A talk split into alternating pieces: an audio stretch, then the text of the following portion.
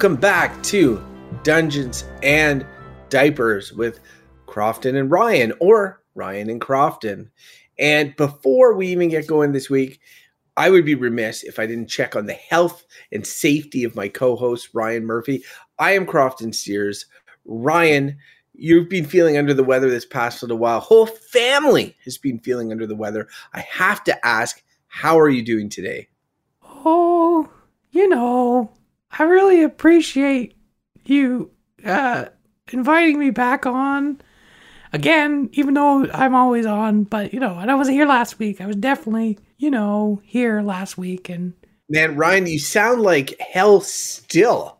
Yeah, I know. Uh, I mean, I think like I went from uh, oh whatever. I sounded like yesterday last week, and now I sound a little bit like Mickey Mouse. You know.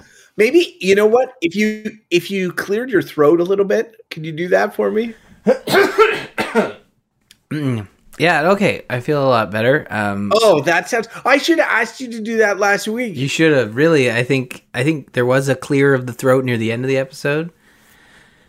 But you know what? Here I am. I'm. Uh, I've. I've got my voice back. All it took was a was a was a good clearing and Ryan, I'll I'll be honest. Last last episode, we can't even call it an episode. It was a micro episode between because uh, we were, you know, you were feeling under the weather. But uh, I, I feel bad. I was listening back to it, and I realized I talked most of the time, and sure. uh, and you can get so much so much in. So this week, I, I'm I'm prepared to listen. Cool. No, that's great. All right, enough out of you. Ryan. Let's. So what we're going to talk about today is uh, dungeon stuff and diaper stuff. Uh, how are you and the family doing, Ryan? Uh, we're doing pretty good. We're all recovered up, and and we've been, you know, I've been watching TV stuff, and the kids have been watching movies and enjoying March break, and lots to lots to talk about. I'm excited for what we got planned. Loaded show. I will just say I am very excited as well, but not for the reasons that you are excited. I am excited because um, next week, I'm on vacation. So I have one day of work tomorrow, and I will be lickety split out of here. And when I say out of here, I mean I'm going down south on vacation. Uh, and uh, the getting ready for that vacation has not been pain free but i will say that we're the is at the end of the tunnel and after you know two years of covid uh, or I don't know three I, three years. It's all it's all blurring together. I am I'm just absolutely dying to uh, you know get out of this popsicle stand. So next time uh, we do a show, I will have some great stories about what it's like to travel down south with two young children. That sounds great. I'm looking forward to uh, to hearing that story. I I have not done traveling like that with the kids. I've only I've only actually gone down south once. Ashley and I for uh, for a friend of mine's uh, destination wedding. Uh, we went to Mexico, and I just I it's funny like we had this conversation on the Gamers Inn last week where there was an announcement that Super Nintendo World was going to be opening at their California Universal Studios park and uh, Jocelyn was basically like, "Oh yeah, and you're gonna go, right?" And I'm like, "Uh, you know, that sounds really expensive and a lot of work to like bring five. There are three kids, not five kids, three kids, five family members, um, all the way to this giant theme park, and and I think it it was less about." You know, we can save the money, we can plan towards it, but it's it's more about like, oh my gosh, the stress of you know, packing everything up and, and getting there. So I am curious to hear how it goes uh, for you and for flying and, and all that fun stuff. Um, have your kids flown before? I'm I'm I'm guessing Gwen has, just based on you've traveled before. Yeah, I feel like she did one time, although I'm losing. I don't know when. Maybe she hasn't.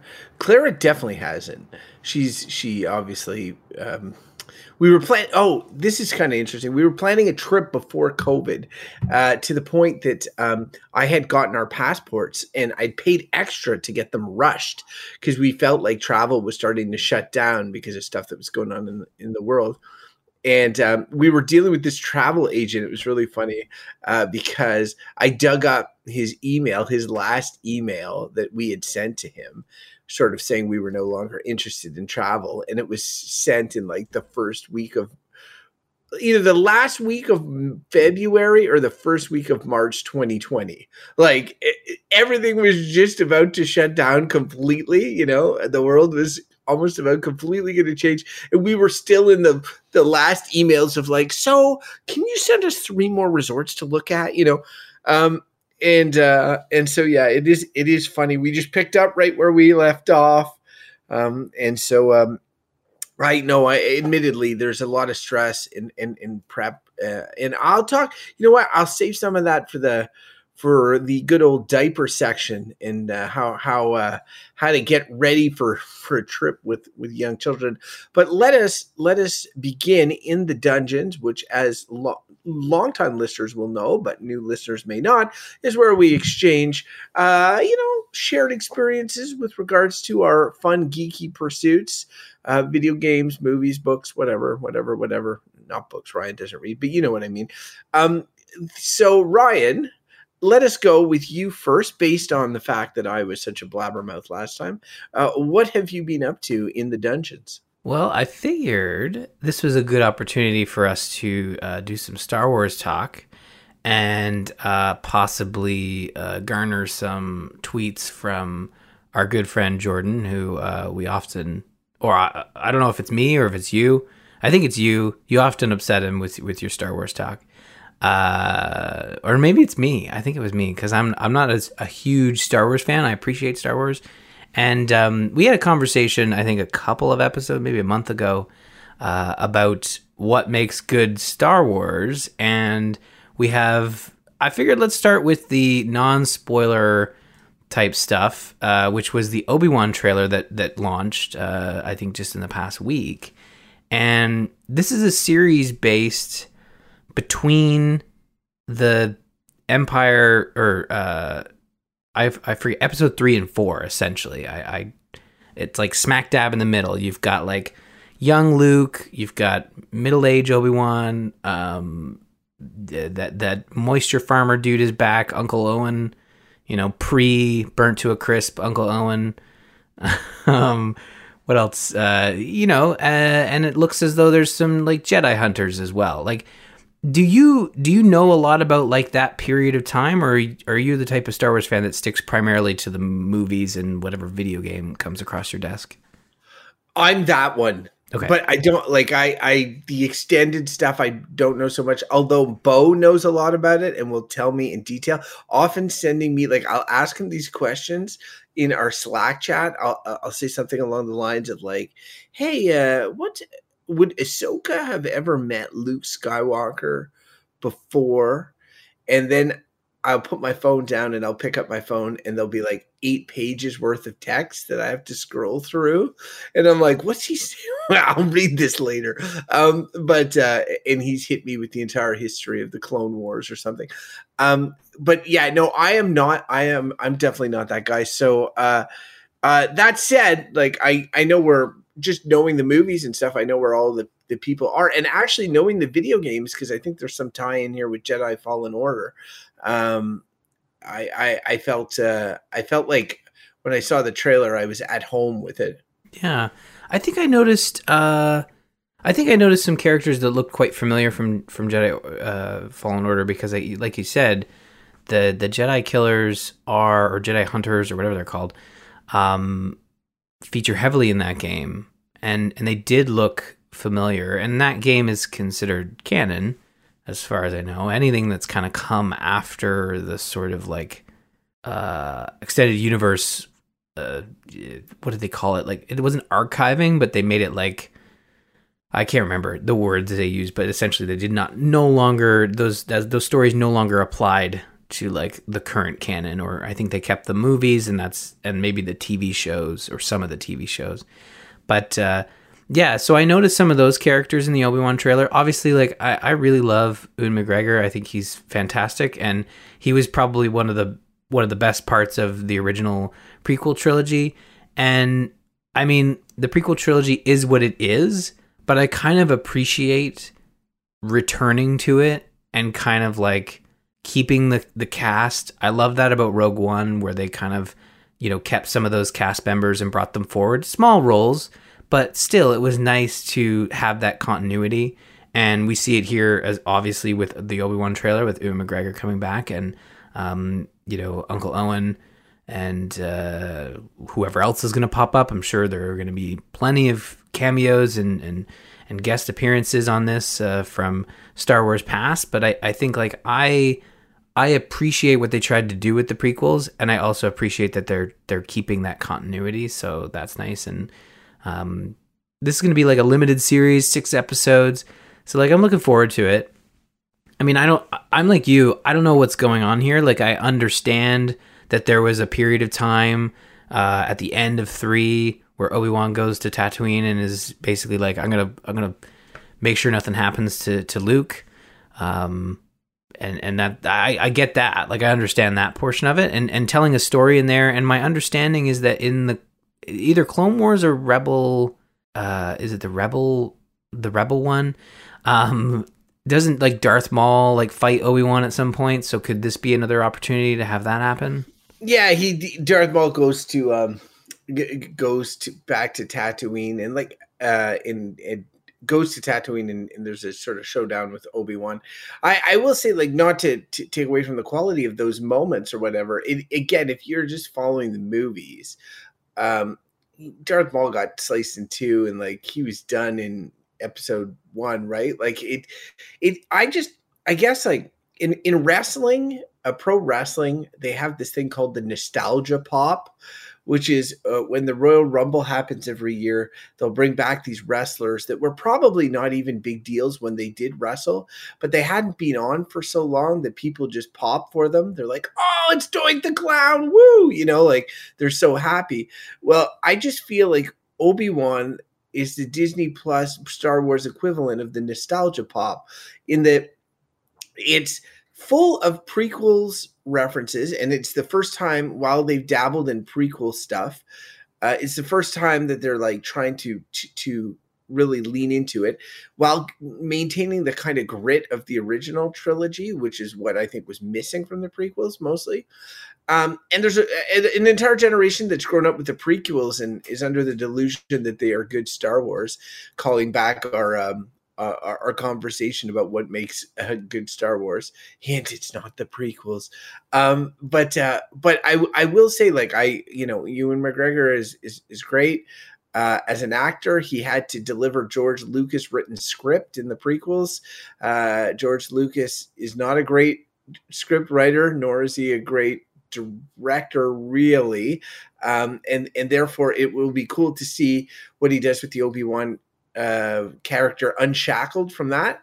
But for me, this is the answer to a joke that I I often made uh, in high school we were talking about comics and just different things. You know how they like to fill out between movies and just be like there's always this happens between empire and raiders uh excuse me empire and uh, return of the jedi. Like there's so many things that happen. Like if you follow the the old comics it was just a ridiculous amount of things that would happen between these films. And and i i always said i can't wait for the comic book where it's all about obi-wan walking around in the desert spying on luke with a telescope.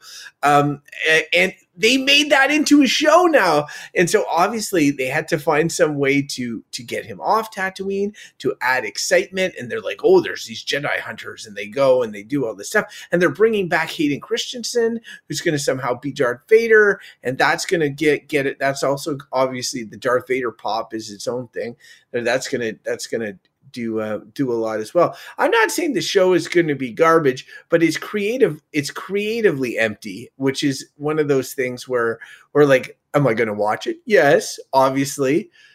Do I feel good about watching it? No. Um, and it it it doesn't have like like I'm more keen on like season three of The Mandalorian, knowing nothing about it, than I am about the Obi Wan show based on that trailer. But that trailer didn't do anything to dissuade me. It right. just reinforced what I already thought. I feel like what I'm hearing is like, yeah, the premise is basically let's do an Obi Wan story set between three and four. Um, and I get that that sounds like a, a, mishmash of, well, let's bring back Hayden Christensen, let's bring back uh, Uncle Owen, let's get a young Luke in there. And I think that uh, you're absolutely right. Like this is going to be a story where he has to leave Tatooine, which I think would be good because we've been spending a lot of time on Tatooine. Um, but yeah, like I, I think like they've they've proven that for the most part, the Star Wars TV shows have had like a pretty good track record. Uh, and we'll talk about Boba Fett in a little bit because we should we should definitely have our, our full on spoiler conversations on that because there's a lot to go over.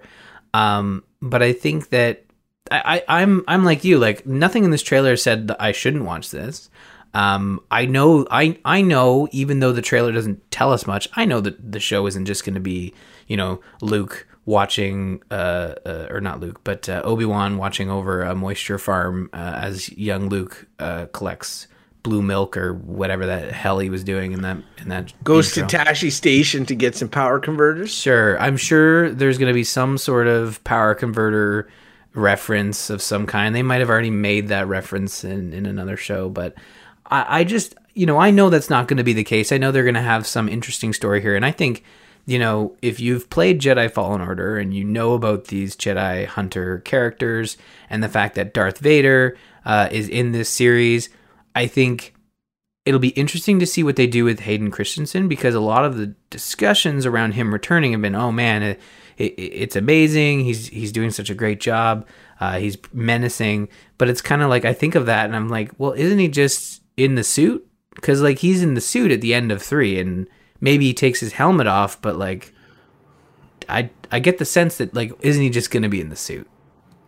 I yeah, like I mean, I I don't know, and that's what people people would want, and it's like, you know, when he's in the suit, it's the James Earl Jones voice, right? Like, Well, I don't think it is going to be James Earl Jones. I think it's going to be his voice. oh god, oh sorry. Um. Anyway, I, I I definitely think it'll be interesting to see. I feel it's going to be another one of these like memory. It's going to be like a memory thing, or it's going to be like a, I don't know a flashback thing or something. I I, I am I am keen to see what they what they do with it, uh, and they have earned some trust with some of the stuff that they've done. But that said, I I, I guess like I'm I'm not I'm tentatively interested. Definitely gonna watch though. This is the thing. They've got me, eh? Like it's just I'm for sure gonna watch it. Uh it's just a matter of um do I think it needs to exist? No. You know, uh, and the thing about Boba Fett, the book of Boba Fett, transitioning into that is was the Boba Fett character was a blank slate.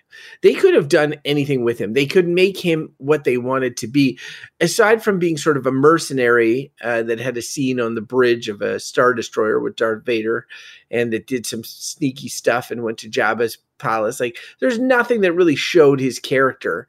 Um, and so they could do whatever, and that that is interesting and creative and all of that. But Obi Wan's a a known commodity, uh, and so I mean, I, I'm not sure what they, they're going to do in that show to make me think more or less or of Obi Wan and that. So anyway, Yeah.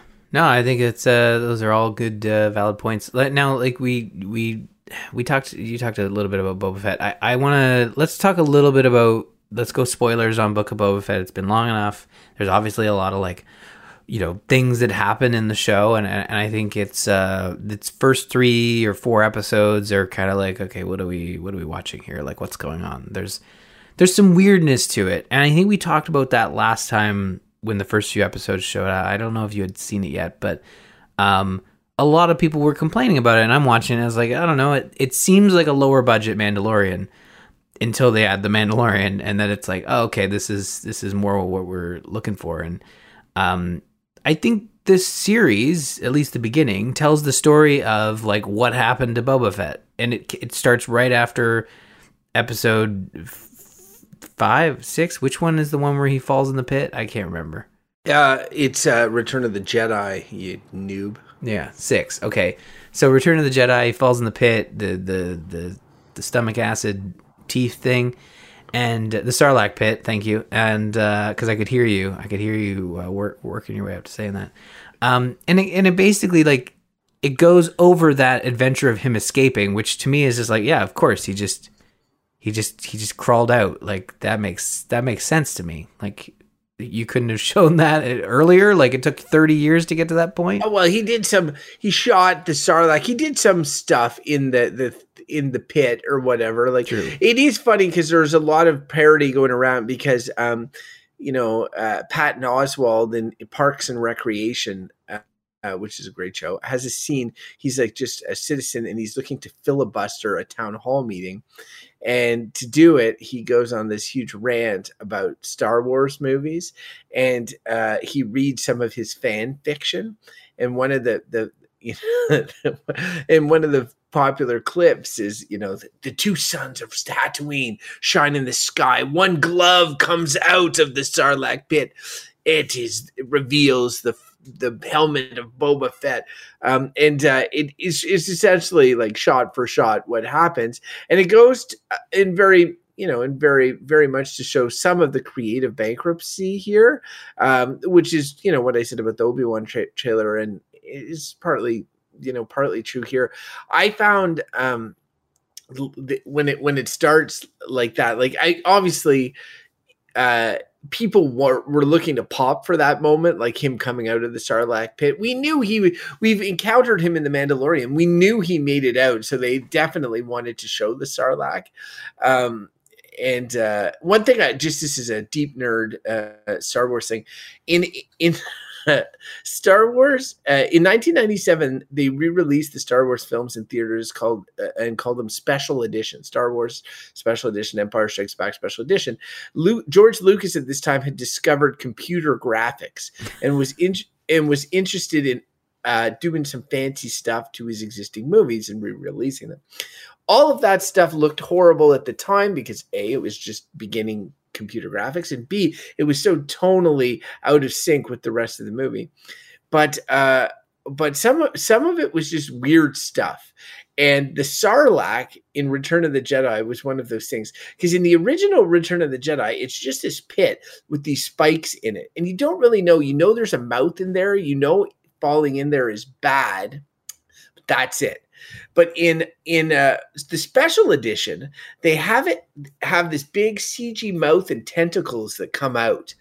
Uh, and it goes out and chomps and stuff, and it looks so ridiculously fake because it wasn't there at the time. But it is funny because the Book of Boba Fett made the the the CG version canon because uh, because those that mouth and that tentacles were came out uh, multiple times during the series. Where it's like, oh, it looks like special edition uh, you know, creature is now canon. Anyway, that was deep nerd. I didn't need to do it, but I, I felt that uh, it went through my mind at the time.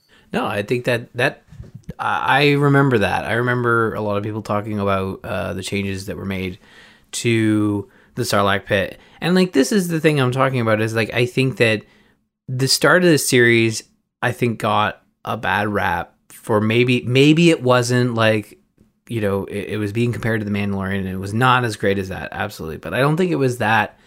It was that. It, I don't think it was that bad. Like I think we needed to get the, you know, the flashback of him or Boba Fett escaping the Sarlacc Pit. We needed that. We needed to see it on screen, and we got it first episode, perfect.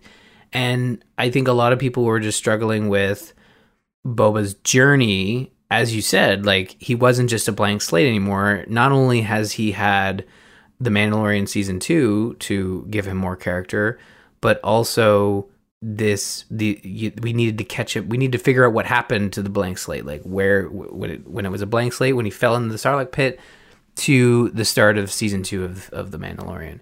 And I and I thought like that journey was was good. I thought it was fine. I think I think it it really established this new Boba Fett because this I am I correct me if I'm wrong, but like the Boba Fett we have in The Mandalorian and now in Book of Boba Fett, th- that's a different character than what people remember and know from the movies, right? I know it's the same dude, right?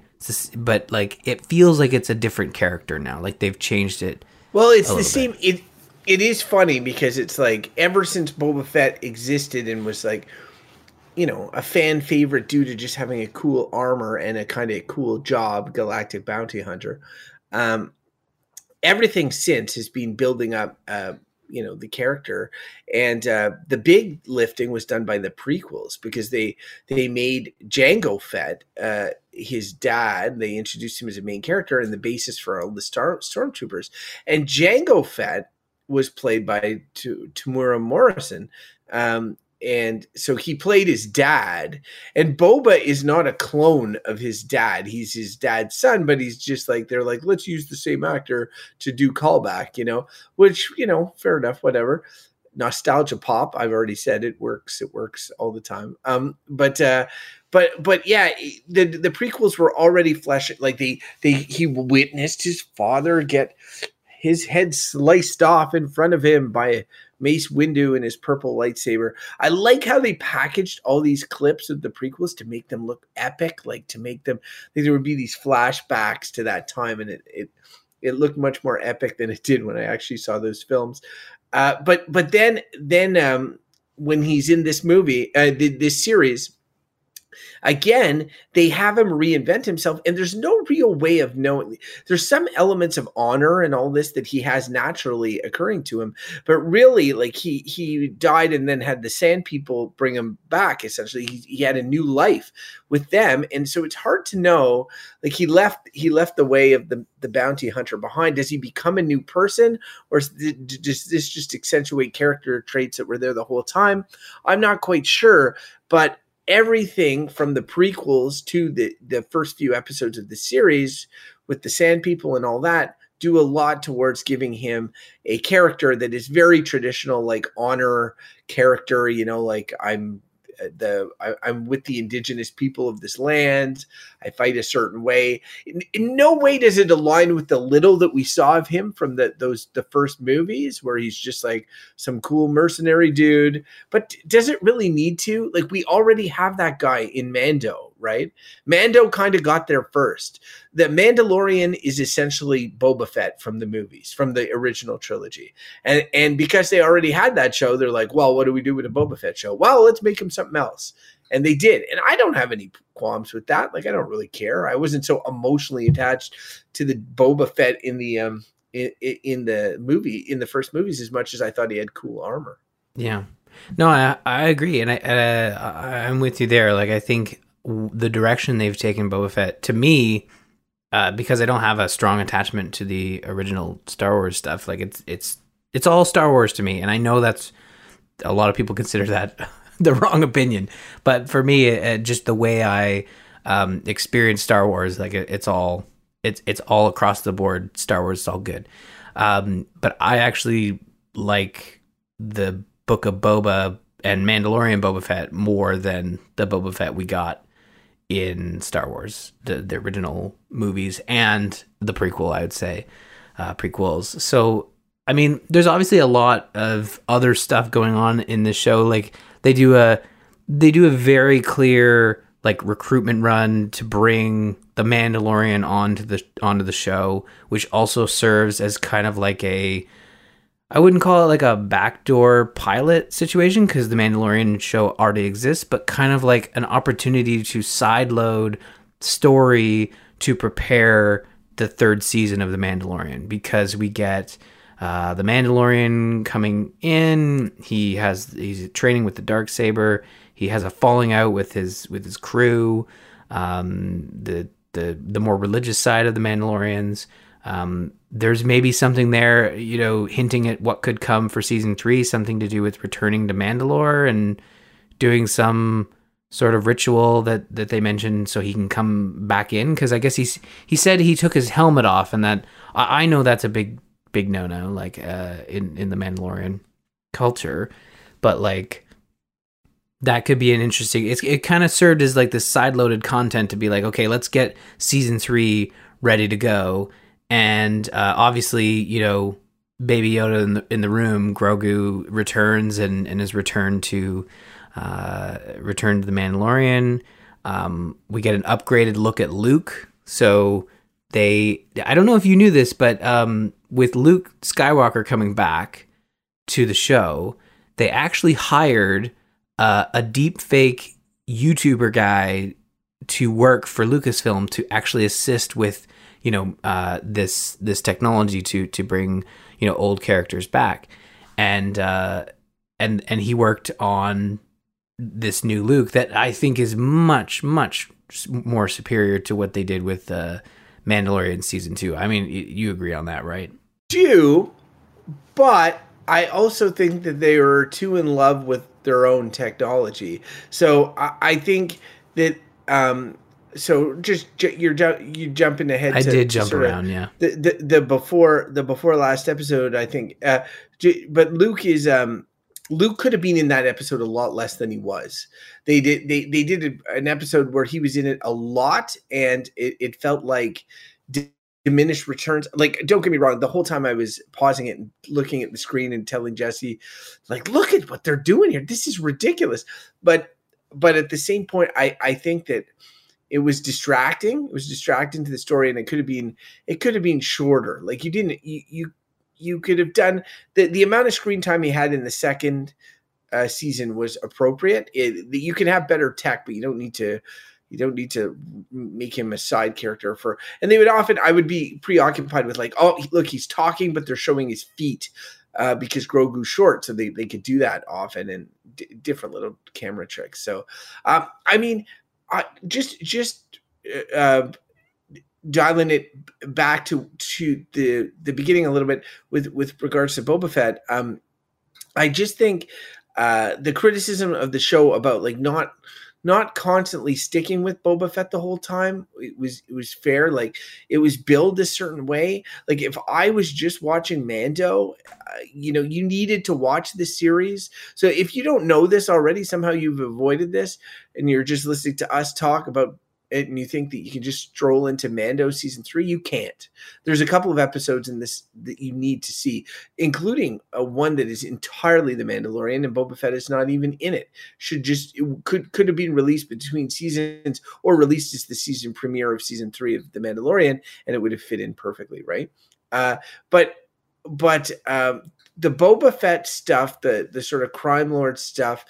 Um, and the, the the sort of getting redemption for these these sand people who are uh, kind of like being used in Star Wars in the past as kind of like just a laughing stock villain on Tatooine. I thought them getting redemption, even though those beats were very much cop- copied and pasted from Dune with the Fremen.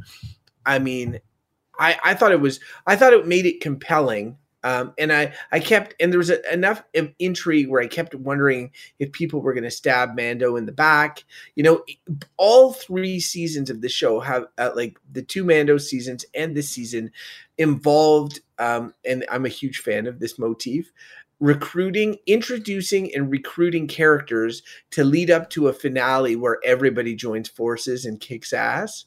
Um, and uh, like honestly, whenever those finales come, like think at the end of Mando season two when they're they're going through and and the the the ladies are just totaling everybody uh and in this at the end like you got everything from the street urchins to that wicked wookie to everybody just like fighting fighting together and mando and boba together.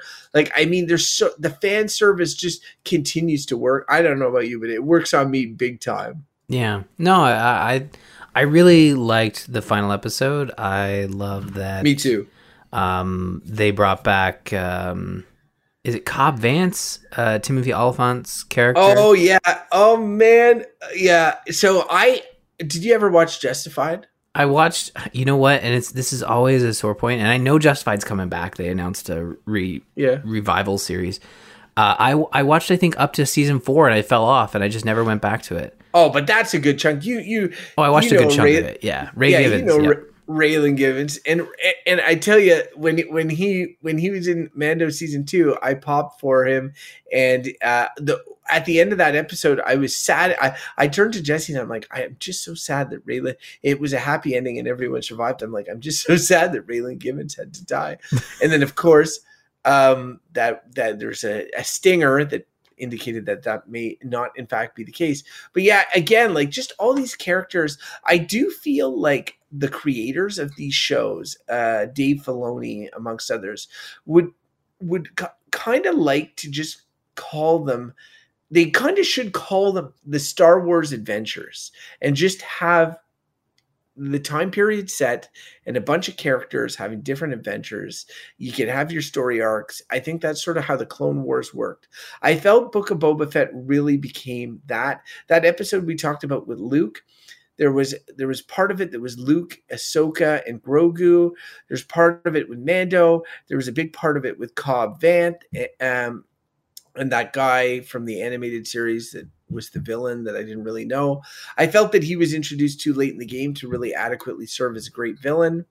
Um, there's a lot of stuff that I would pick apart. There's a lot of stuff, but like there's and there's so much fan service. Bo at one point pointed out to me like uh, there's this chef's droid in the in the um in in Jabba's palace. I'll always call it Jabba's palace. There's a chef droid, and when they did the flashback episode where they're invading Jabba's palace, uh, he comes at them with knives and he spins them all around. He's got like multiple arms. And Bo was like, that's like there's an enemy in episode three of the films called General Grievous, and he has multiple arms and lightsabers, and that he spins them around the same way. And it was like a callback to that. I'm like, I didn't see that. Wow. And, uh, and so like there's just there's just so many like nudge nudge wink winks in it. And and sometimes I, I think it's gonna drown from it and lose the plot. But I mean, I was I the last episode was I was uh, like enjoying it to no end, and but at the end it reinforced to me that Mando, um, who is a new character created uh, for the Mandalorian is like now my pretty much my favorite Star Wars character, and I'm super like super on board with him in particular, um, and his relationship with Grogu, and the fact that he doesn't take off his helmet. Honestly, like Boba, keep your helmet on. That's what makes you cool. You take off the helmet, you're just some dude. Um, and so, uh, uh, so yeah, I, I really, uh, I really did uh, enjoy it, but I recognize it's an imperfect creation, and the fact that we have a hard time talking about it, that we're all over the map and like, oh, this was cool or that was not or this and that, it, it goes to show how weirdly it was scripted, put together, and fit together.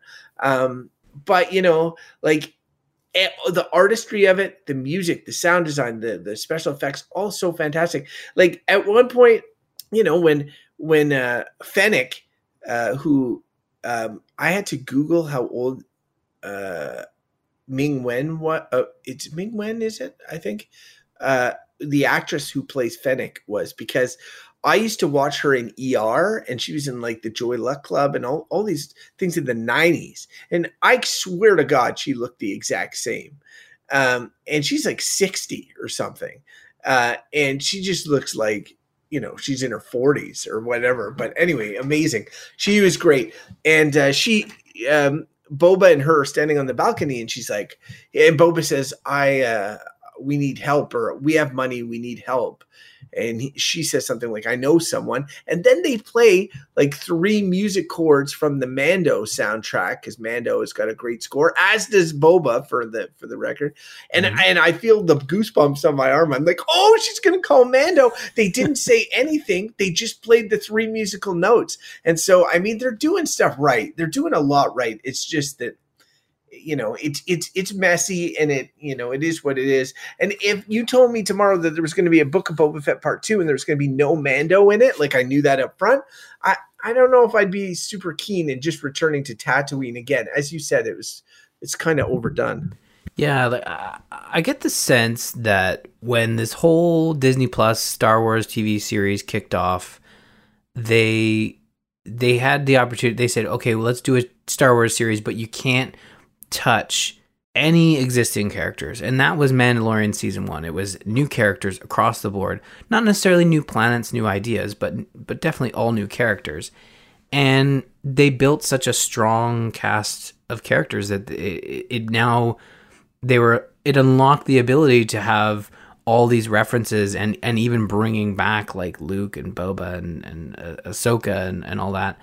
And and now all of a sudden it's like they're able to do whatever they want and what people what the fans want is they want more of their original characters the, the mando and, and all that so or these the the newest the new characters yeah, yeah, We're, we're we're on to the new they've successfully intro new characters which is uh you know, a fantastic thing. Like I'm, I, I'm interested. I'm more interested in Fennec than I am in Boba. You know, like I'm, I, uh, and Boba, for all intents and purposes, is a new character. Like you know, like Yeah. he's completely, completely different. And so yeah, you're, you're they they have finally, despite failing with the new movies, to get the to get over the um the Reys and uh, and and uh, who are the uh, Kylos and who is the the Han Solo guy? Uh, I don't even. I don't. I don't even his remember. name. I know the the actor. O- O- Oscar Isaac. Yeah. Yeah. I just. I just don't. Yeah. I don't even remember. what is who- it?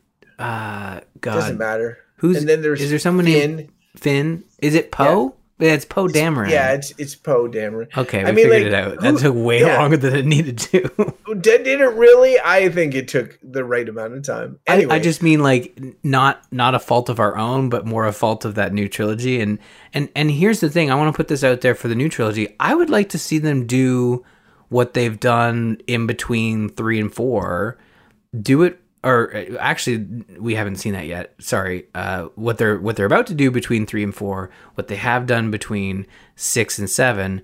I would like to see them go a little bit further and focus on. I know, I I think it was Finn the the actor who plays Finn had had said like there's no effing way he'd do a Disney Plus series, but I would love to see some continuing adventures of of Rey.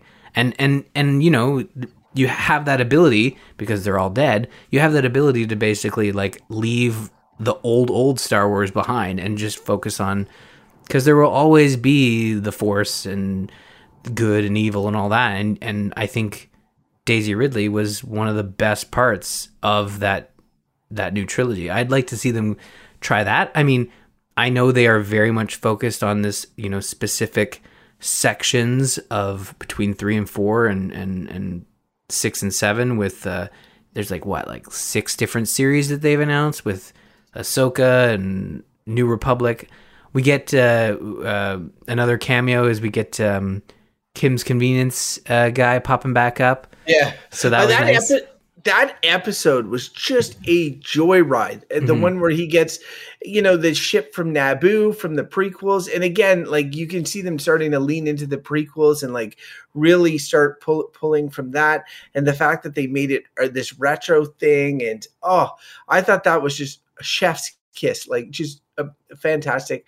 Um, I I just think that it lends itself to be an anthology series. Um, and, and you- you're almost doing yourself a disservice by being like, "Oh, this is Book of Boba," you know, and then and then next time it's like, like you know, you might have a Mando series, and then you've got like an Ahsoka series.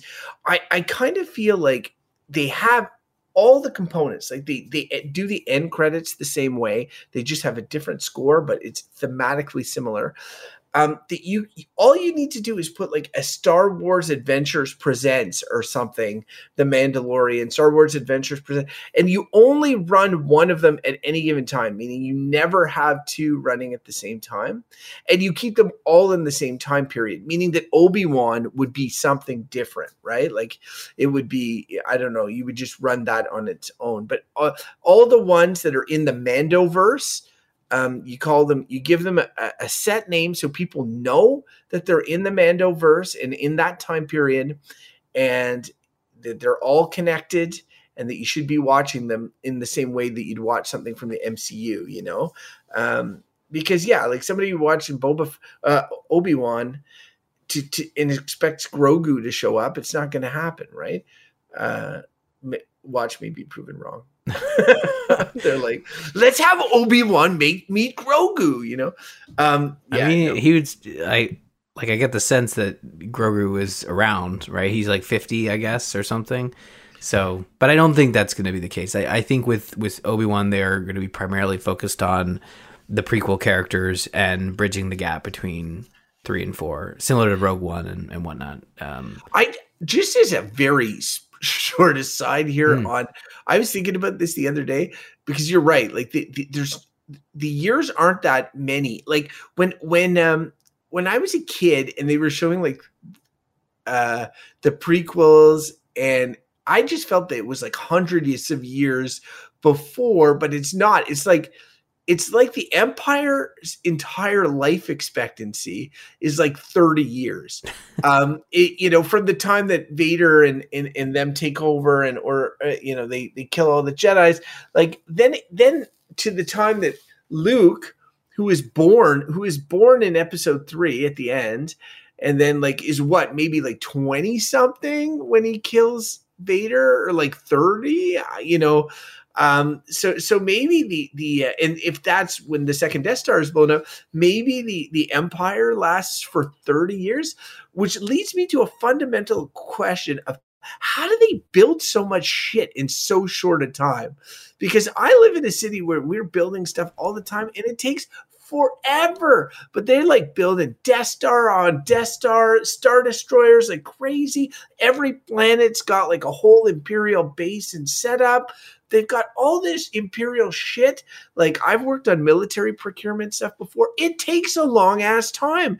Like, but yet the empire's got like in 30 years, it's got a shit ton of everything. Just seems unrealistic. Like I can I can buy the the force and the lightsabers, but you know, quick military procurement, I don't know. I I think in this case it's robots and they just have a really streamlined paperwork system. Uh, they don't mess around.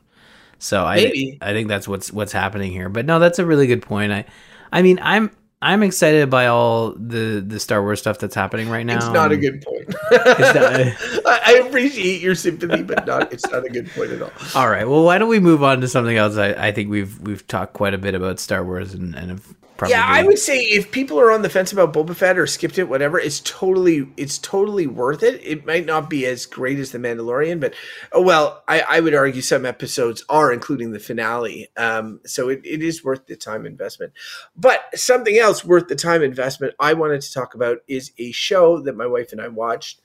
Um, and so uh, uh, we can we can talk about that now. It's called the After Party, and uh, the After Party is on Apple TV Plus. It's one of those Apple TV shows, and I did that thing that I never do properly, but I did this time, which was I subscribed to Apple TV Plus and then immediately canceled. Um, Yay! Um, you did like it. I went in, and it was so easy. Like they, some of them that make it so complicated. But not only do they make it easy when you do that, they tell you when you're like, as soon as you hit cancel, they'll be like, you still have it until this date. And I'm like, okay, great. I still have it for a month. Like all is good. So I mean, I think Apple TV Plus is one of the cheapest streamers around. I think it's like six bucks Canadian or whatever because it doesn't have a ton of stuff. Uh, but it really does feel like paying six bucks to watch the eight episodes of the after party, assuming I don't watch anything else this month on Apple TV Plus, was worth it. And uh, my wife and I are were really into Only Murders in the Building, uh, which we talked about on this show. Only Murders in the Building, thematically like Knives Out, kind of a comedy murder mystery. And I'm just like, that's a trend. It's a, they're going to start coming fast and furious, but I'm into murder comedies, like for lack of a better term, uh, but really, really into these. And so uh, I had my eyes on the after party, and my wife and I were looking for like sort of a date show that we could watch. And there's eight, episodes, makes a couple of, uh, I think we got three date nights out of it, which is great. And uh, it is uh, really funny. So the premise is that it's a high school reunion uh, somebody gets killed at um, one of the one of the people uh, who at the high school reunion is very rich, rich celebrity, played by Dave Franco, who is a face you just. I was just gonna say, did they kill uh, Dave Franco because that'd be great? Yeah, they killed Dave Franco, Perfect. The, and, and um, he plays this guy called Xavier. Uh, of course and he uh, he, Xavier is like a music pop performer. Whatever he gets killed in his mansion in the opening scene of the opening episode, um, and then uh, at the after party from the high school reunion. Uh, and so there's a bunch of people here that were in that the high school reunion. Detective arrives, played by Tiffany Haddish, and her bumbling assistant, and they proceed to interview the different folks. And each episode of the show is somebody different getting interviewed. It cross cuts with like some events that are actually happening in the house at the time. Uh, but each person who's interviewed tells the story of the high school reunion that night in their own words and how they perceive it. And so that is super, that is a fun concept because it revisits the same thing from different angles. But to add an extra level to it, they've decided that each character is going to experience it in a different film style. So, for instance, the first character in the first episode experiences it like he's back to meet his high school sweetheart. He's hoping that he can rekindle or like get something going with his high school sweetheart. He experiences it as a romantic comedy. Um, whereas like you know there's a mu- there's a guy who experiences it as a musical there's a, somebody who experiences it as a psychological horror uh, and like every time it's filmed differently you know characters say stuff differently. Something that seemed innocuous in one appears threatening in another depending on who's perceiving it. And uh, and all the performances are great. It's really really uh, a really really enjoyable goes down super easy. I would be remiss if i didn't highlight the musical episode which is the third episode. Um, ben schwartz who is uh, uh, Jean-Ralphio in parks and recreation I love him so much and, and, and sonic the voice of sonic the hedgehog is um, gets the musical episode and uh, he has three songs in it, and they are amazing. And and the guy who wrote the songs, I had to look this up, was Jon Lajoie, who is uh, who is a, uh, a famous sort of songwriter on YouTube from a few years back that wrote these comedy songs and was on the TV show The League, which I also very much enjoyed playing this character called Taco. And um, he wrote the songs and uh, there's only there's three of them which they're half hour episodes right? So that's you know like it, it allows it to be the, um, a musical episode. And all three of them are amazing. And i i found the soundtrack on um on uh spotify and have played the hell out of the three uh um ever ever since but even beyond that episode like the the, the entire show is is a really really uh, fun fun watch. Like um, it's a 15 year high school reunion, so they're all like just a little bit younger than me, around my age, um, and just you know they all have existing character uh, interactions. And there is an episode that is a throwback to high school. Like it's somebody talking about an event that happened at high school. And so they have to like they don't de-age the actors in so much as they make them all you know they use makeup and outfits to try to make them look younger which is hilarious. Some of them pull it off very well and others like it, they're still clearly 40 you know? Uh, but uh, but yeah it was a really really great show. The after party enjoyed it immensely. If you like only murders in the building that's a great one. Okay. Well i just uh, looked it up. I guess i can watch the first episode without resubscribing to Apple TV Plus, but I feel like this is one that I would want to watch. You they give you a free trial of an episode. Is that how it works? Yeah, I was just looking at it. Uh, I was just looking it up on Apple TV, and it seems I can watch the first. I can watch the first episode free, but again, like based on your description, if you if you if you watch one episode, you're likely to watch want to watch I mean, all of them. The first one is the worst one. Uh, I, I, which I know that I know that kind of sucks to say, but it's like if you go to a high school reunion and you don't know it's like if you go to a party and don't know any of the characters, right? Mm-hmm. It's like or don't know anybody. It as you get to know the characters and you get different versions of the same events. The first versions of the events uh, are not as interesting as when you start getting them from different angles. I just I would just say it gets continuously better. Uh, but that said, I I felt compelled after the first episode. I I am leaving out one major thing, which is uh, I I mean it's sort of self explanatory here, but it is a murder mystery, and so you can ruin it by googling too much. Uh, so try not to do that. And they just finished the show recently because they released the first three episodes at once and then they released the following five week to week. And so the last one, I think, just premiered maybe last week. There is internet chatter right now because they revealed what happened, like the killer and that, that all of that. And there, I wouldn't say like one of these things is, is it solvable? Like when you're watching it as a viewer? I would say it is uh, but it's not as solvable as the detectives and stuff. They, they, they will find a bunch of clues that that that it would have been borderline impossible for you to to to get. However, a lot of folks are pointing out because I didn't watch it week to week. We watched it all at once that re- there's a subreddit and Reddit people were like dissecting and freeze framing different things and being like, oh yeah, you can see this in this episode for five frames or whatever. I'm not like that guy. And you totally at one point I told to Jesse, I said I said to her, the mystery is really taking back burner for the character building here. At one point I didn't care about the mystery. I was just wondering if these two were going to get together or this and that or whatever. But uh, but it all comes around and ties itself up very nicely at the end. So I think Ashley would like it too. Okay. Yeah, we'll check it out. And I mean, if you're looking, if you personally are looking for other recommendations, I don't know if you ended up watching Defending Jacob. If this is the first time subscribing. No, I remember you mentioned that one. Yeah, It's it's, a, it's a comedy murder too. no, it is not. If you're it's, there, there is murder, but it's not a comedy, and it has Chris Evans uh, uh, playing the uh, assistant district attorney, and his son is accused of murder, Okay. and it's it, it's following that sort of storyline.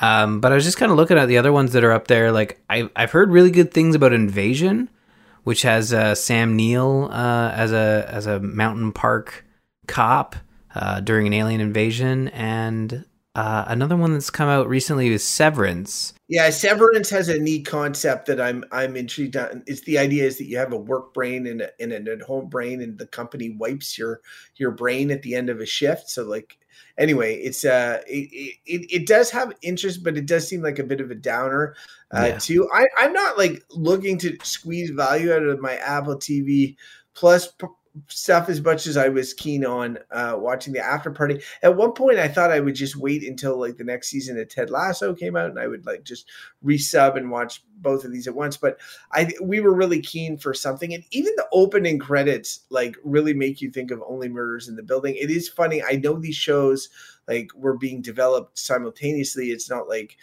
the success of one begot the other you know they they weren't like let's fast track this but it does almost feel that way in that they're they're very sim- tonally similar um and so uh, uh mi- mixing the comedy with the murder so anyway good good uh, good stuff. So last week i talked about um video game i'm playing elden ring. I like i'm just i'm not going to say anything this week other than i am still playing it every night. It's so fun to have a game that you just look forward to playing every night. I'm i'm really into it.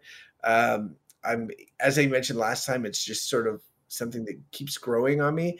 And uh yeah so i unless you have any questions for me on elden ring uh, i will i will you know put it put it in the hopper for for our next episode and and and likely have a big update at that point I feel like I, I got most of my questions out last episode when Yeah, we talked about it. Uh, Yeah. And I- and I, you know what? That being said, I'll uh, I'll have to think about some more questions because I am genuinely curious about the game, but I know I'm I'm going to appreciate it from afar, and that is I've I've tried my darndest in the last couple of years, especially since having uh, kids, multiple kids. Like I, you, I look at so many so yes, so many kids, and I I uh, and I've I've had these I've I've had these conversations with Ashley. You know, looking at what it's like to have three, and some days it's like, oh my god, like three is a lot, and and and then sometimes you're like you're walking to the park and and and you're seeing all three of your kids like walk along on their own. I'm like, okay, like this is gonna get easier.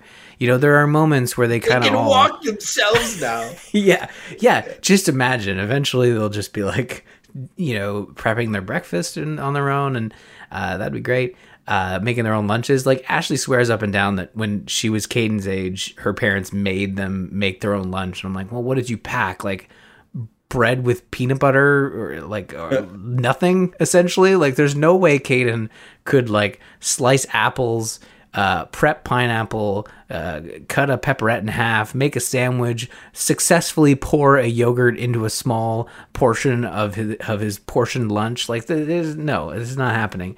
Um but uh uh oh anyways yeah so with video games i've kind of come around on it and, and same with tv is that like i am okay not experiencing everything and a lot of people say but ryan you still play a lot of stuff it's like yes that's true but there are these outlier video games um usually like strategy games uh, f- any FromSoftware game like you know Dark Soul s game, uh, where I am content to enjoy it from afar. You know, listen to conversations, um, ask questions, watch Twitch streams, uh, and that's fine because I know like I have a limited amount of time, and I'm I'm not even going to be able to finish the games that I want to finish, let alone try something that I I know I'm going to bounce off of. So, you know, um, I'm ex- I'm super stoked that the game is doing really well. Just announced sold like 12 million copies, which is insane for uh, you know, what was once It is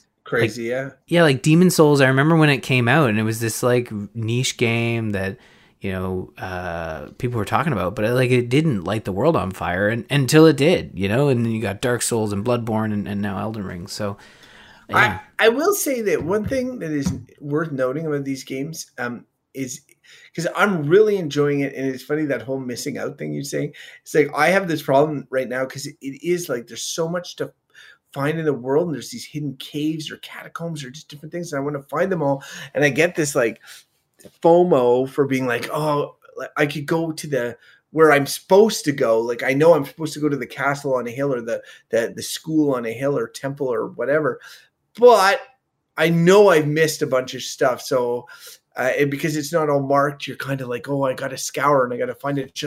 I pull up a guide? Oh, you know, you get you get into this sort of indecisive space.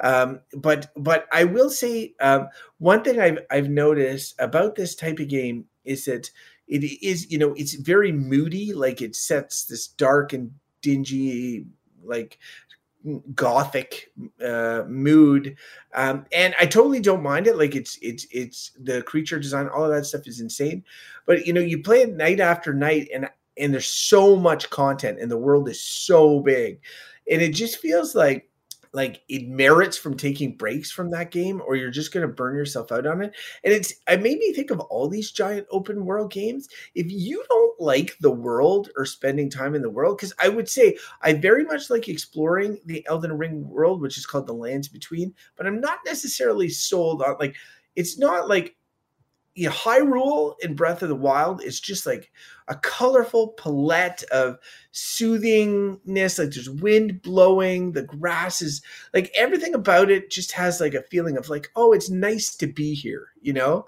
And the lands between do not have that. They're they and intentionally not. Um, and but it it means that the longer you play, the more it kind of like, you know, like you get comfortable, but you're always kind of like you're never you're very rarely at that moment where you're just like, oh, it feels so nice to be in this world, you know. Uh, and I think that that's a, um, I know I I don't want to say a missed opportunity because it's not like they're trying to make you feel welcome.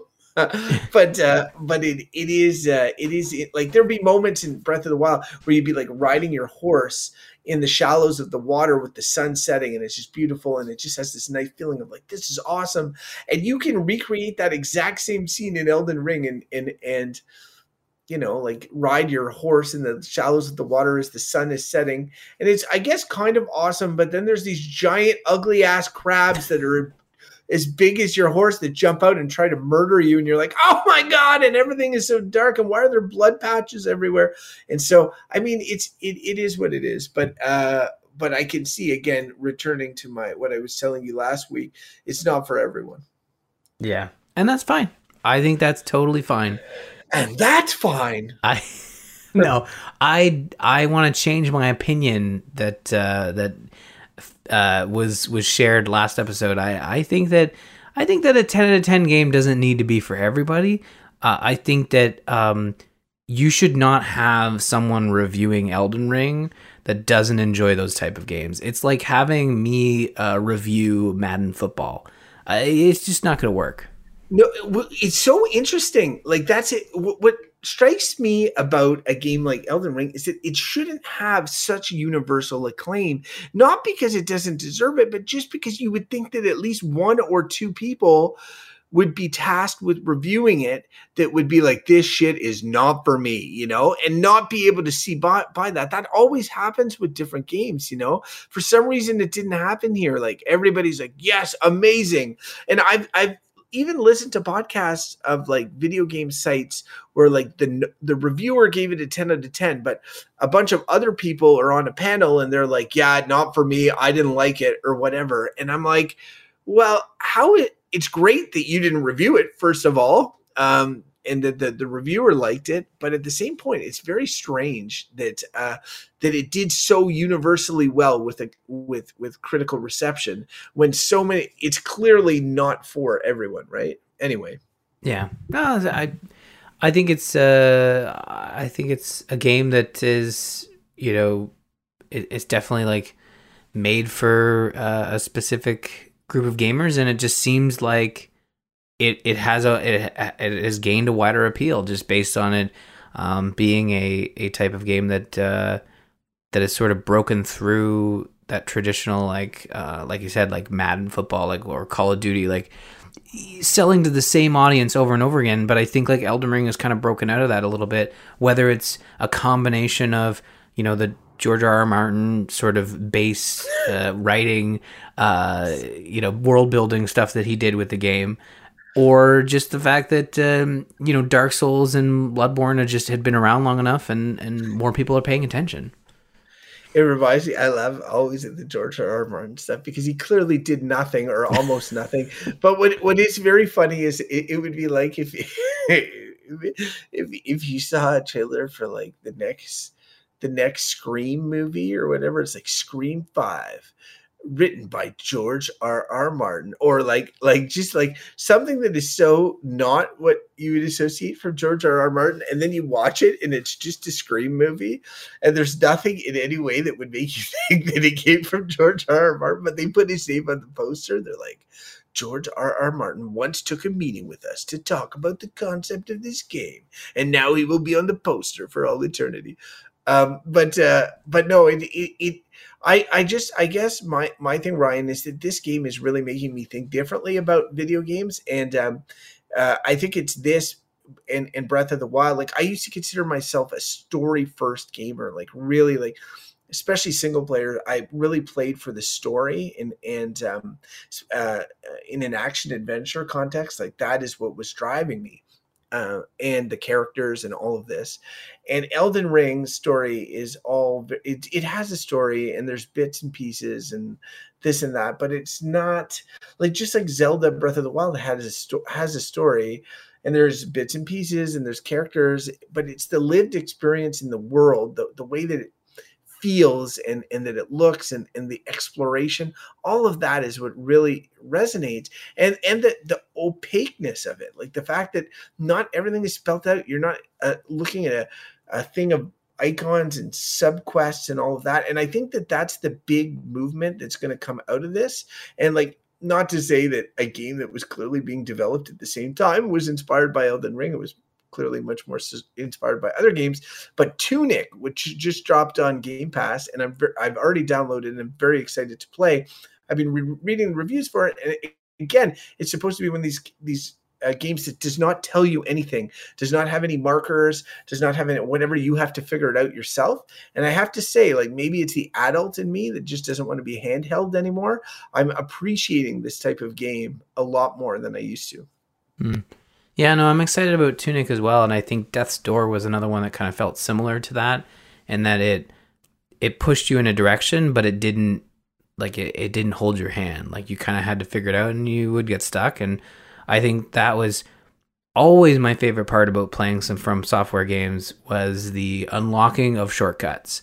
It always felt so good and such a relief to like kick that ladder down or or open up a new path so that you could skip through um, all these monsters or, or or at least make your your journey back to your corpse that much more uh, shorter or or uh, not so devastating. Uh, and Death's Door had that, and I'm excited for Tunic as well. I, I played the demo, and you know back when they had the uh, the Xbox Next Fest or whatever, and and uh, yeah, that's a fun one. Uh, Tunic is actually uh, it's been a game in development for I think the last seven years uh, developed out of Halifax, uh, Nova Was Scotia. really? Yeah, yeah, it's Canadian. It's it's really cool to see like all these small games kind of, um, you know, uh, see you know get released you know after you know and tunic kind of reminds me a lot of uh fez you know and i know fez has has come up a lot in sort of the dialogue around tunic and just how how do you make a game mysterious and you're absolutely right there was a lot of dialogue when elden ring came out about um there was a joke going around about like, oh, this is what it would look like if Ubisoft had designed it, and it was just like a bunch of icons all I over. know, And I know that made me laugh so much. So, especially the, there, there's one where it's like press button for tarnish sense because you're called the tarnish or whatever, and it, it made me like I. It's rare to laugh out loud at an image, but I, I really did at that.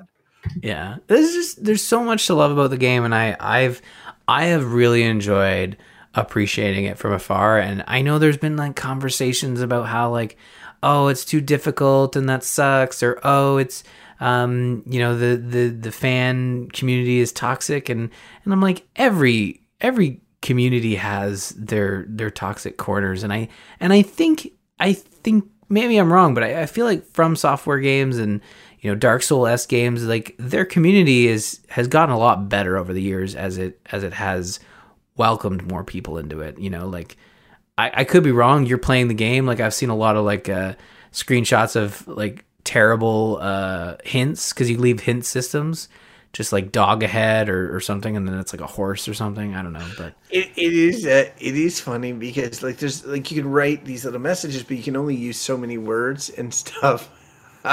and there's already like these recurring stupid jokes, but they do not fail to make me laugh. But yeah, it is it is very possible to use them for lying. And honestly, like I've been tempted to turn them off. The first time I played the game, they were off because I had a hard time connecting online. But now they're on and they're all over the place. And uh, sometimes I feel that that takes away from things. But there have the times where I'm like walking into a crypt and then there's one on the ground and I read it because I don't read them all. And it says, watch to your left. And, and, and, then I look to my left as I step around the corner, and there's like this giant guy with an axe that would have just sliced me in two had I not seen that message. It even though that doesn't happen too too often, when it does happen, you're just like, oh, I'm gonna keep the messages on, you know, like uh, I I don't want to get sliced by the dude. Yeah. Oh man. Well, I'm I'm really excited you're still playing, and when you get back from vacation, I'll uh, I'll try to remember. I'll try to come up with some questions so we can we can talk a bit more about it. It sounds like you're gonna keep going. It's the one thing I'm like I'm going on vacation and I'm really happy to be away and I of course like part of it is getting away from the things you normally like but I I am sad that I will not be playing Elden Ring for a week. I'm like oh you know but uh, I, am I'm bringing the Switch with me. Uh, Gwen and I, I I finally pulled the trigger on Mario Kart for the Switch. It was actually on sale for Mario Day. I couldn't believe it. So uh, Gwen and I have been playing some Mario Kart, and we'll probably play a bunch uh, on the chip, maybe some Smash Brothers as well. And I'll come back with stories of of that. I'm sure. Nice. Well, looking forward to it. Well, let's uh let's get to the the diapers. I think we got some more stuff to talk about, right? Oh, whoa, whoa, Ryan, Ryan, what? I'm I'm hosting the show this week, uh, so we'll go to the diapers whenever I feel comfortable. And uh, you know what? Let's go to the diapers right now. Okay. uh, Ryan, tell you what, how about you go first uh, and uh, tell me uh, about some of the uh, the things that have been going on in your house, maybe uh, with regards to, um, let's say, Ontario March break, which is what we are on right now. Yeah. So uh, we're on March break right now. Um, I I I did not take the week off. Uh, Ashley's off this week. Um, and you know, this is probably a topic that we'll end up discussing maybe closer to summer. But this is Ashley and I's first summer where the kids are going to be out of school. Ashley's back to work. I'm back to work. Like prior to this, we had set up a schedule where either Ashley was on maternity leave or she was working Thursday nights or Saturdays. And because of COVID, they've reduced those hours, so those shifts are no longer available. So Ashley went back to work uh, mostly full time. Um, so March break came along, and we, we basically had to sit down. This is the first time we ever had to do this with our kids and uh, with having kids. And we had to sit down and sort of plan out the rest of the year and what vacations look like. So that included March break, PA days, um, the summer, all that fun stuff. So uh, I t- I did take one day off this week. I took yesterday off just so I could do some activities with them. But Ashley took uh, the two oldest. So Isabel was in daycare the first two days. She's been out of daycare the rest of the week. Ashley took the two oldest to a place called Flying Squirrel, which is in uh, uh it's not too far from here, and it's got like it's in like Whitby, I think, near Toronto. Is probably the closest place. It, it is basically like this giant indoor trampoline park, and I I, I got videos and, and photos from Ashley. I was I was not there with them, but it was like this huge park. We have one in Ottawa too. I haven't been, but my buddy Mike got injured there one time for being an idiot. Oh, really? Okay. Well, I, I think uh, I think they made it out unscathed. Now, here's the thing. Um, all of these conversations it's like, oh, this is kind of weird. Like, is this is this a recent episode? Because I mean, we are still in a global pandemic. Uh, we still have COVID to deal with. Um, obviously, in Ontario, they've they've lifted all uh, occupancies of buildings to 100 percent. Um, and it was kind of it was this was the first time that we kind of you know relaxed ourselves a little bit in terms of you know uh, trying to be super cautious about COVID. I, I feel like we got to a point where we're like right now where we're like okay. I feel like if this is a place, like it's not like this is a place where the kids are like stopping and having conversations. Um, the kids don't have to wear masks while they're jumping around. They only have to wear masks if you're if you're just standing on the sidelines.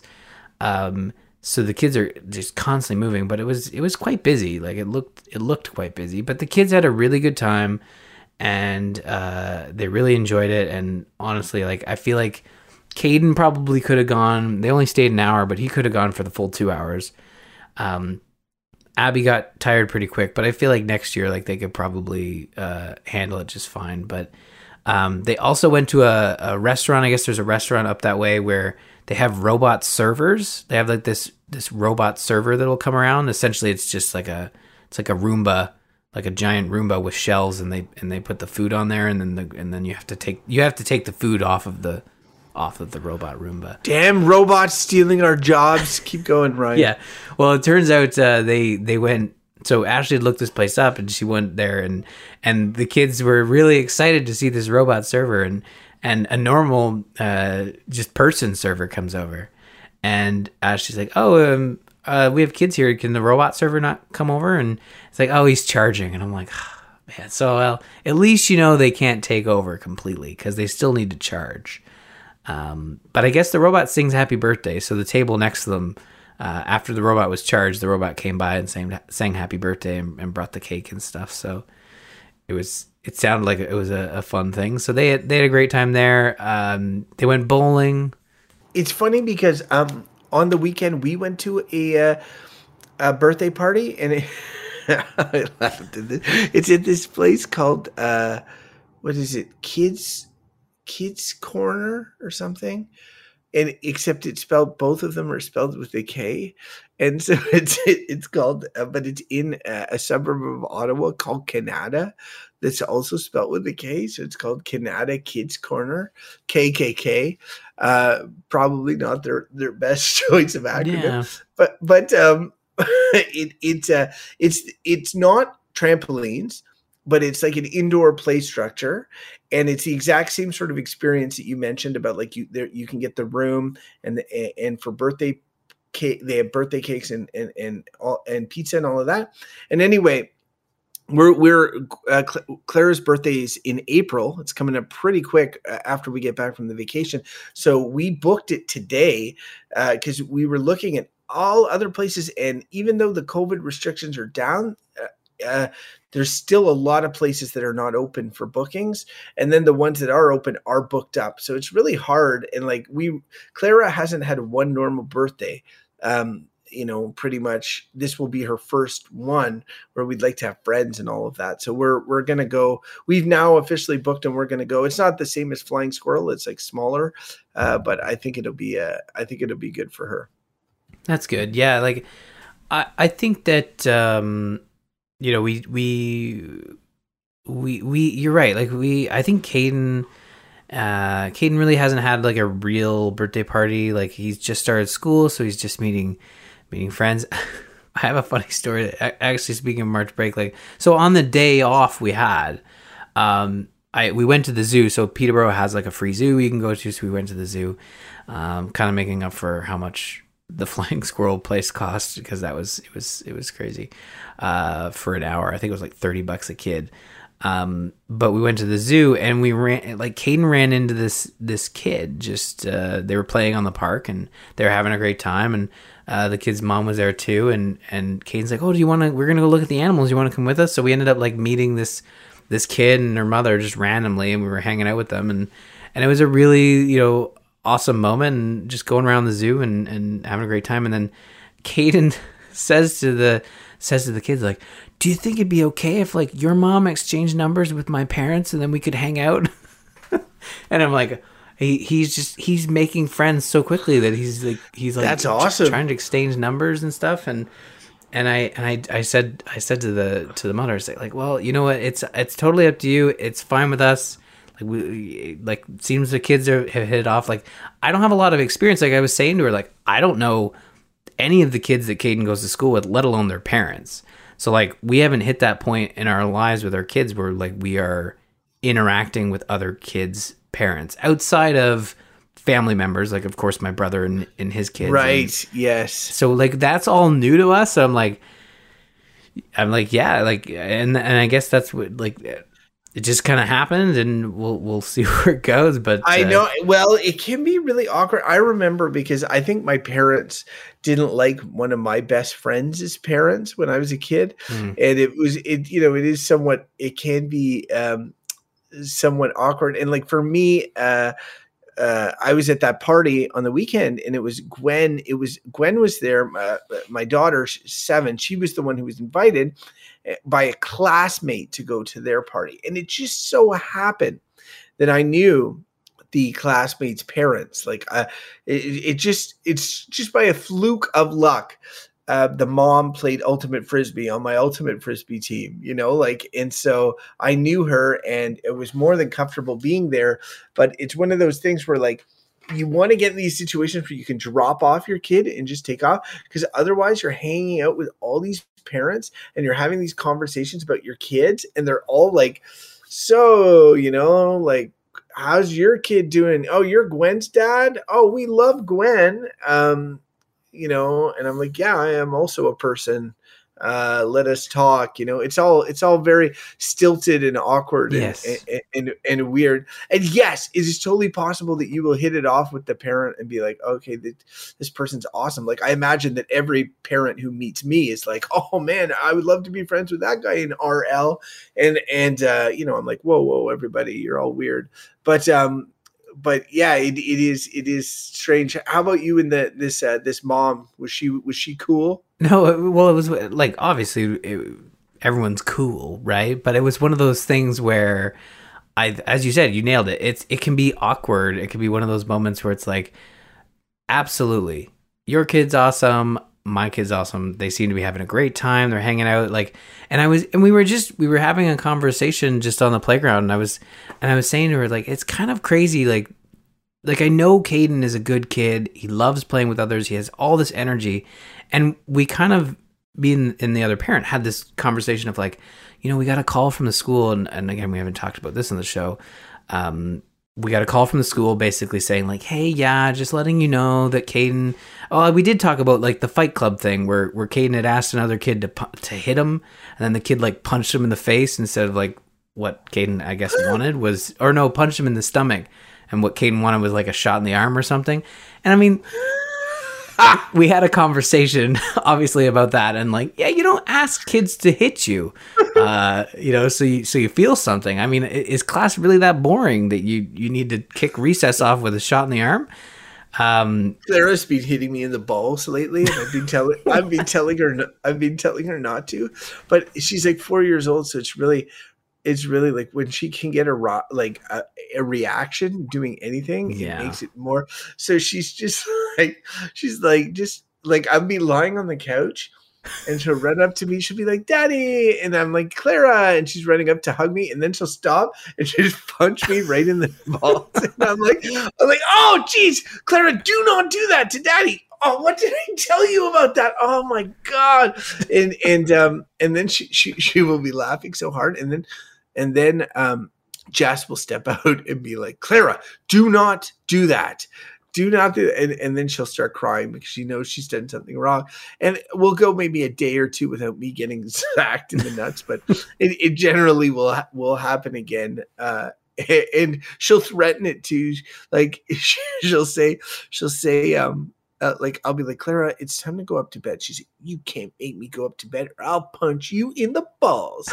And I'm, oh and I'll I'll be like, look, you're not going to do that, or I will get pissed. Luckily, she's weak, so she can't do t- too much too much yeah. damage. But I totally understand Caden's problems. Well, it's it's one of those things where uh, again we were having the conversation on the playground, and I and I said to this parent, I said like I don't know, we got the call from the school. Like I guess Caden was like he was he he the day before he had had a he had two week over the weekend he had two plans on two separate days fall through um, one, we were supposed to go visit some family. Family members were sick. Obviously, we couldn't go. Second time, uh, someone was sick, couldn't go. So the and these were plans where we like waited right until like half hour before we were leaving to tell them we were going. Like we were going to go in the in the in the afternoon. We told them in the morning, and they were canceled within that like two hour window and it i think it really it really hit the kids because like these days we don't really go anywhere so going somewhere was like a big deal and then he went to school and he had a couple rough nights where he wasn't sleeping well and i think he's just he he was in class and he got out to recess and the teacher was just like yeah he's he's kind of like bowling over other kids and just kind of running around and wasn't really listening and i was like okay so it sounds like he was just like basically you know playing pinball running around like there's nothing for as far as I understand. There's they're not allowed on the play structure. It's just a field, and they have to stick to one side of the field because of of the way they have set up COVID. There's no toys. There's no balls. There's no nothing. They're just. It's like it kind of sounds like a prison yard to be honest. Um, but like I could see that being tough for kids, like especially kindergarten age, where you have all this you know stuff to look at and play with in the classroom. Then all of a sudden you're sent outside for 10 for your 10 minutes and it's like okay what do we do? You know? So we did have to have a conversation with Caden about like keeping you know the no hands policy no touching no violence you know that sort of thing. And and I think that that's gone really well and, and we were heading into March break so it was kind of like you know we had a lot of time to work on it but just having this conversation with his parent just being completely honest like yeah we got this call and and she's like oh yeah you know like that's kindergarten. That's boys. That's kids. They're just gonna do stuff. They're gonna make up games, and they're not gonna realize it's a problem. And you've got one teacher on the yard that's trying to police, you know, hundreds of kids. You know, and it's just it's tough. And uh, it, it was it was a it was a good conversation to have because it was like. finally like someone because she said like oh yeah that's happened to me i've gotten that call and it's just one of those things where you just you know have the conversation with your kid and make sure they understand what they did wrong and and hopefully uh, you know they'll kick a basketball onto the field one day you know see i i totally will get that i'm sure i'm gonna get a call like that for clara but i've never like gwen is so you know gentle and you know gets on with people and never would engage in even violence for humor, you know, where Clara is for sure going to be the one that I'm going to get calls for. And uh, it, it is funny, just as an, a side note to my story, like my, my wife is like, you know, you know that she reacts w- when you, when you make such a big deal over getting punched in the balls, right? And and I'm like, yeah, that's because I'm getting punched in the balls. She's like, okay, could you just like tone it down a little bit when you get sacked in the balls? And I'm like, no, obviously you don't know what it's like to get sacked in the balls because you don't just tone it down. that's that's the I'm like you don't just no sell it. That's not how being sacked in the balls works. Anyway, it's a um, valid. Um, I mean, like I I hear both sides of this story and I agree with both sides. Like it totally. Um, Ashley says the same thing. I don't you know I don't often get you know sacked. Uh, but uh, but uh, like Ashley would say, like you know like they're they're getting they're trying to get a rise. So today, like Um, Abby. So Isabel pulled out a puzzle. She dumped it on the floor, and Abby's like, "Oh, I'll help you." And then somehow, in the course of like a minute, it was now Abby's puzzle, and anything Isabel was doing was was absolutely incorrect, and Isabel had to had to leave. And I'm like, I'm like trying to talk to the kids, like, okay, you know, Abby, she wants to help you. Izzy, Abby doesn't want you like pulling up the pieces that she finally got together, and it was just this. It it wasn't getting through, you know, and and I think they were just feeding off of each other's energy. And then I was like, okay, I better I better step in here and and like Ashley says, like they just they just feed off each other's energy, and and when you when you get a rise. And, and you you kind of raise your voice like they're just looking for a reaction. Of course, of course they are. They feed off reactions or whatever, and so like if if if somebody feeds off reactions, then you say, you know, you try to minimize that whenever possible. But my argument would be like getting shot punched in the balls Yes. is not one of those times. It's like you you you try to. I'm like, oh, did not hurt. I Clara, don't do that, and then she'll laugh at me anyway. Yeah, of course So, uh, would. So uh she she so anyway uh, uh we're, we're working on that just like Caden's working on his problem uh it will be uh his sounds more like a, a group pressure like this is how we do it i do i do still laugh at the idea of him being like punching me in the arm and the kid just is like punches him right in the gut instead Yeah. oh it's just one of those things yeah. where I think uh uh I I think I think it was a I think it was a honestly I think what happened with this specific call was I think it was a, a, a fluke. You know, it's just one of those days where enough happened on the yard where that teacher told another teacher and then Caden was tired. So when the teacher tried to solve it herself and talk to Caden, which is always what the teachers the teachers are fantastic and they always Yeah. try to solve it themselves because they're there. And Caden just wasn't you know, I'm not about to say Caden, you know, got in a fist fight with the teacher. No. I just like how you call it the yard, as if it's like the prison yard. It is You is a like, yard. another another thing that happened out on the yard that day. If you don't make a scene, they don't smell blood. Okay, well, know? this is the what I was gonna say is like, I think the issue was Caden was tired, and the teacher wasn't able to to to get through to Caden because she said like, well, whenever I tried to talk to him, I, he would just go, uh, and he would like kind of brush it off. Like he's tired, he's exhausted. He had he had a shit weekend, and then he didn't sleep well that the night before, and uh. Which happens to all of us. I've been there. I've been in meetings where I just go, uh, you know, turn off my camera mute the mic, whatever. I, I think like it happens. Everyone has those days. And the teacher said, Well, if you're not going to work with me and communicate, then I'm going to have to call your parents. And he was like, Yeah, you do that. I think that was the exact words that the teacher said he used. And uh, again, just a tired, tired kid. And, and he needed a break. He needed March break. Uh, The kids have been fantastic. We had the time change. There's a reason we're not complaining about it, or at least I'm not complaining about it because, like, Went well. it has gone well. Like we put the kids down. We've been putting the kids down about a, uh, you know 15 minutes to a half hour later, and they've been sleeping in. Like I'm actually getting up before them. It helps that it's March break, right? And that you guys are not like scrambling to meet drop offs or deadlines Mhm. or whatever, right? Like I, I, I'm for me, it's the same, and w- we've had a pretty good turnaround as well. But that and the girls are sleeping in because they think it's an hour later, right? So Yeah, yeah. But it's been uh, overall, it's been a pretty good week. Gwen's home for March break because the thing is, we we were looking to go down south for March break, but the prices were so crazy, uh, and we could save so much by going a week later.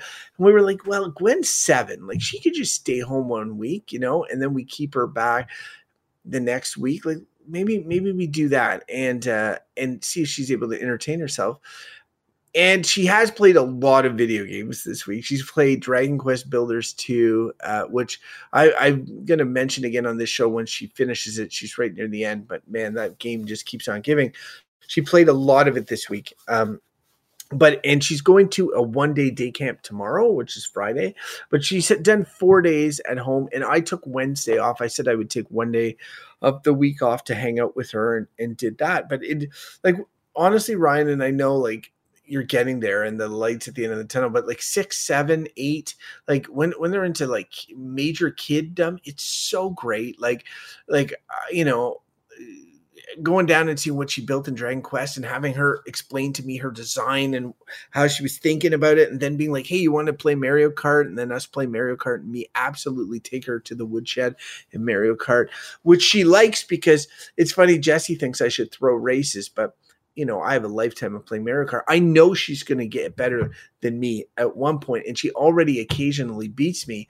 But when she wins, she's not a sore loser at all. And when she wins, it, it's with such a sense of tremendous satisfaction, knowing that she I was actually trying, and she still she still beat me. Um, but uh, she's uh, she's just a, a, joy to to hang out with, and is able to sort of self entertain. And like you know, Tunic. When I see a game like that come out now, I think about like, wow, that's going to be so fun to play with Gwen. Even though I hear it's brutally painful, we'll see. We'll see how that goes. Uh, but but yeah, so I mean, you're around the corner of of, of that. You, they're all really really little. Um, but Caden, you know, Caden's getting up there. It's it's happening. Yeah. So he'll he'll soon soon you guys will be like bosom buddies doing doing stuff together. It'll be fun.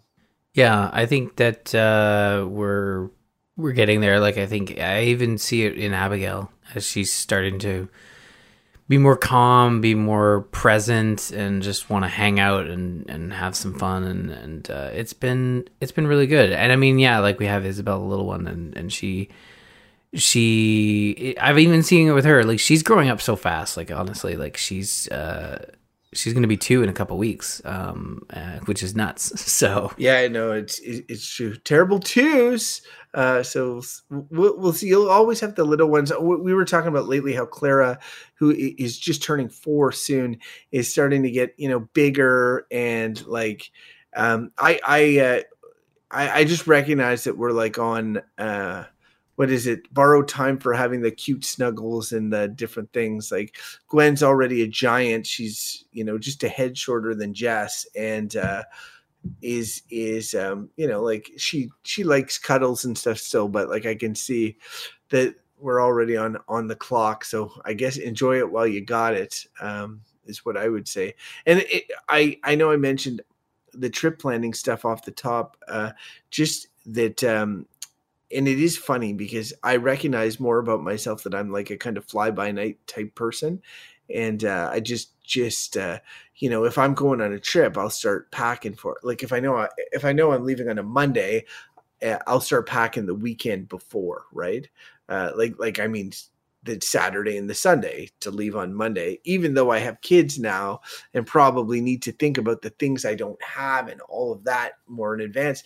My wife is the exact opposite. If if she's going on a trip with the kids uh, on a Monday, she will she will start uh, planning for what we need to take three Mondays before. You know, like like a, a long a long time. Oh, there's probably a balance that we need to strike there, but. Uh, but uh, yeah, it's just been she's done so much to get us ready for the trip already the kids have grown. They all like they. I'm like they just wear their summer clothes. She's like they don't fit into any of them. You dumb dumb. I'm like oh really? Um, and she's like no, they're bigger now. Um, so got to get you know new wardrobes got to get new shoes in many cases like it's like going to a whole new season and the kids are different sizes than last time we were in that season you know? It's so crazy uh, and it's just not you know things that i took for granted. It has led to a lot of work to get ready for the trip for sure. Mm-hmm. yeah well i mean hopefully the the trip goes well and the planning and and all that is uh, pays off. I know i know we were talking about it um, not necessarily pre-show, but uh, over over text over the day, and and I can imagine trying to I, I can't imagine trying to plan like a week long trip where you're flying with kids and stuff, and and gosh, that's I, it'll be worth it though. the The first day you're there and get settled, like I, I think it'll all melt away you know so. Well a lot of these like you start targeting different things for your vacations and you look at resorts differently and you say like what do these ones have for my for my kids? you know? And this one that we're going to it's an all inclusive has a has a water park for kids in it with slides and all sorts of different things. Um, and I, I look at i show that to the kids and they're excited. And then even the regular pool with the swim up you know bar that has frozen lemonades that they could you know they could have or the ocean or whatever. Like there's just just going to be a lot of swimming and a lot of hanging out. And i think that uh, and even like like palm trees and uh flamingos and and, and peacocks and like some of that like they see these pictures on i'm going through tripadvisor pictures people have taken and they're like wow there's that there and everything is so new to them and seeing things through the eyes of the children i'm like oh it's just a resort trip. We're just going to stay on the resort but to them everything is new. You know the plane the airport the the wildlife the birds the plants everything everything everything. So it will be exciting in that regard. And uh and yeah i i'm hoping that it will be somewhat relaxing as well. Because as i pointed out to jesse i'm like it's still a trip with children you know like we're still like there still need some supervision guidance or whatever. Like i like to think that yeah we'll go to the beach and we'll lie into some chairs and we'll have a drink and they will be like just making a sandcastle blissfully peacefully together for like 45 minutes you know but somehow i don't think that's how it's going to go Yeah. Well, I I hope it goes well. I'm really looking forward to hearing how the trip goes because I feel like it'll be it'll be good to have that experience. ryan i went so badly don't ever do it no i'll, I'll i will uh I, I will share next next week. Ryan, before we uh, close up shop and do the business and all of that, just want to check: Do we have any listener feedback this week? No, not this week. But you know what? People could certainly write in. They could tweet us. Uh, let me see here. Let me pull up the notes. Oh, what do we got? We got we got our website tgistudios.com slash dad where you'll find all the information. Email dad at tgistudios.com. You can tweet us DNDcast. So I know Crofton is really hoping for some listener feedback. Oh yeah, I want. I would like some mail. I want some messages. Uh, you know, I- recently it came to my awareness that the Gamers In podcast, notable podcast Hmm. with, with Jocelyn uh, uh, in it, and I think someone else. I can't remember, but I, I know Jocelyn's in it. Um, and uh, the Gamers In has has a Discord channel, and I went into it, and everybody's everybody's talking about Japanese anime and how much they love it and the different games and that have anime in them. And uh and uh, I was like, man, look at this healthy uh community of folks talking and instant feedback as to to how shows go and different things and I was like, man, I you know, every time we do one of these episodes, I'm wondering what people are thinking, what they want to see more of, what they want to see less of. Uh, hot takes on Star Wars, hot takes on Elden Ring, hot takes on March breaks, hot takes on getting punched in the balls, all of these things, uh, and how much of a reaction you should be showing. We would we would love to hear from everyone. So again, I'm at Crofton Sears, Ryan at R Murphy. The show's at D and D Cast. You can reach us on Twitter, but of course, emails are probably the best way. We'll read them all on the show, dad at tgistudios.com, like Ryan said. That's the best way to do it. I would love to see some of that stuff. So, Ryan, unless you have any final words, this is going to do it. Do you have any final words? Uh, man, wear a cup. So there you go. Wise words, Ryan. Wise words. You know what? That might actually solve my problem. Anyway, uh, that's going to do it for this episode of Dungeons and Diapers. Have a great week, everyone. We'll see you next time where I will regale you with stories from my amazing trip. Cheerio. Bye, everyone.